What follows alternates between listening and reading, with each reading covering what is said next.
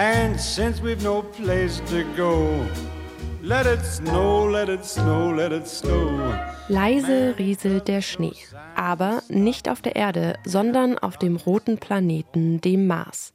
Allerdings sind es dort ungemütliche minus 140 Grad Celsius. Alexander Stark vom Deutschen Zentrum für Luft- und Raumfahrt hat mit seinem Team erforscht, wie sich die winterliche Eisbedeckung auf dem Mars verändert.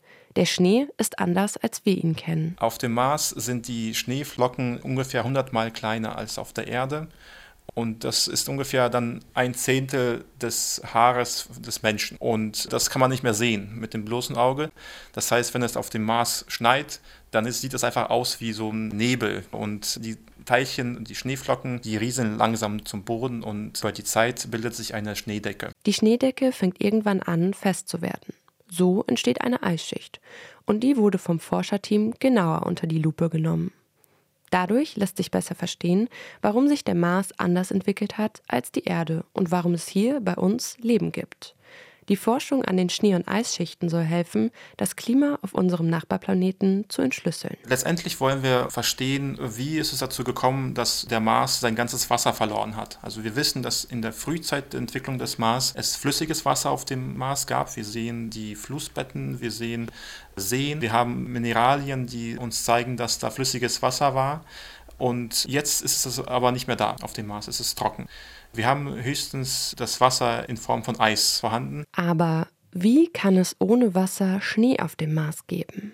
Das Geheimnis dahinter steckt in der Atmosphäre. Die der Erde setzt sich zum größten Teil aus Stickstoff und Sauerstoff zusammen. Auf dem Mars hingegen gibt es fast ausschließlich Kohlenstoffdioxid. Da der Druck auf dem Mars viel geringer ist als auf der Erde und gleichzeitig die Temperaturen auch viel kälter sind, gefriert Kohlenstoffdioxid bei etwa minus 125 Grad Celsius.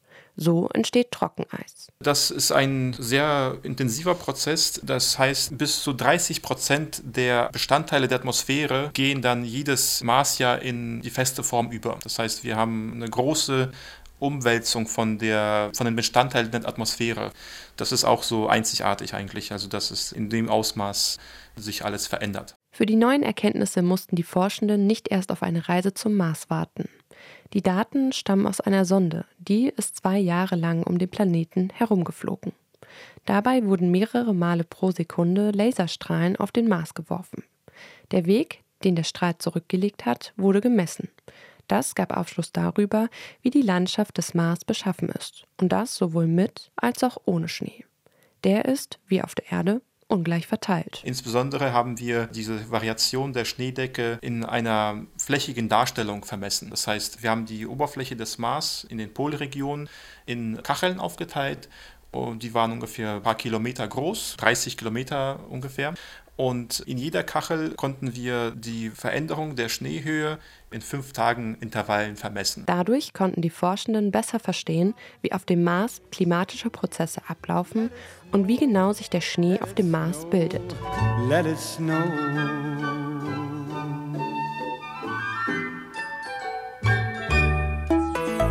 RBB 24 Inforadio vom Rundfunk Berlin-Brandenburg.